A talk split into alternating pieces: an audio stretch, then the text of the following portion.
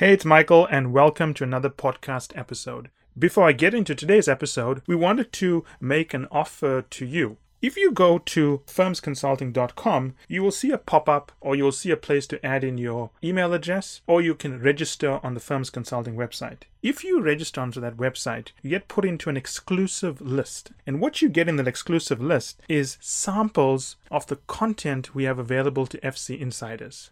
So, that said, I hope you enjoyed today's episode. One of the cases we do, and I think I've spoken about it before, was uh, how can BMW improve productivity in its facilities worldwide? And I've met very few candidates. Thinking clearly, I don't think I've ever met a candidate who had defined productivity correctly, which I find really surprising because operations modules are not electives in an MBA program. They're actually core courses, right? And even if you weren't taking the operations module and paying attention, I would assume you'd at least understand what productivity is, especially for economists. We have quite a few economists, you know, people with undergraduate degrees in economics in our program. As well, we also have a lot of candidates who are PhDs in economics in our program. But despite all that thinking and all that report writing and all that wonderful lunchback sessions with other fellow economists, it always shocks me how people struggle to explain things in English. The definition of productivity is not output divided by input. That is the closest answer I've received to the real answer. The common answer I get is the number of items produced, right? And I'm sure a lot of you listening to this podcast are thinking to yourselves, hmm, that's what I would have said is the definition of productivity.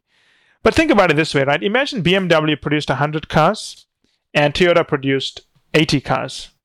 Many people would say BMW is more productive, but you don't know the effort and cost that it took BMW to produce those 100 cars. Toyota could have taken up far less effort and cost to produce the 80 cars, so you have to take into consideration effort and cost, right? Also, it's not the number of cars you produce, but the value the market attaches to it. BMW can produce 100 cars, but obviously not in, not true in this case, but Toyota could have produced more valuable cars. So the correct definition of productivity is the dollar value of output divided by the total cost of inputs to produce that output in today's dollars, right? And I really get worried when candidates do not know what the definition of productivity is. That is the only definition of productivity. That's why I'm putting out this podcast. So get it right, because in a lot of cases, especially operations cases, you have to understand productivity. And if you want to work for McKinsey, you've got to understand productivity. The central thesis of the McKinsey Global Institute is that as nations or companies or any business entity becomes more productive, they become more competitive, and if they become more competitive, they become more successful. So, if you really tell me you understand why you want to work at McKinsey beyond the culture, you should also understand the central thesis of how that company helps clients, which is the principles of productivity. At least understand that concept. Now, how do you know something is a productivity measure, right? A productivity measure should have no units. The units should cancel. If you look at this, it is the dollar value of outputs, which is dollar, over the total cost of inputs to produce the outputs, which again is dollars, so they cancel, right? The units should be equal. So if you have no units, they should be equal. That's the only way they can cancel, right? The other definition of productivity is that it must be looking at peers and it must be measuring past performance, right? If I told you the productivity of BMW is 1.45, that meant nothing. It only means something if I told you BMW's productivity previously was 1.03 and its peers have an average productivity of 1.27. So remember those rules. One, no units. Two, by definition of no units, the units are equal. Three, the productivity measure must be compared to peers. And four, it must be compared to past performance. Beyond that, another definition is productivity should measure value.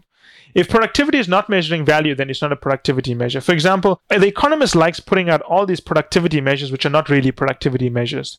They just measure one thing that the economist is trying to measure. For example, the economist likes measuring labor productivity, which, given the history of the economist, I suppose you can understand. But labor productivity is one measure of productivity. A company could be very poor on labor productivity, but technological productivity could be so high that it more than compensates for that, right? So when you're looking at productivity measures, make sure it's measuring overall value and make sure it's measuring total productivity, not just labor, not just technological productivity.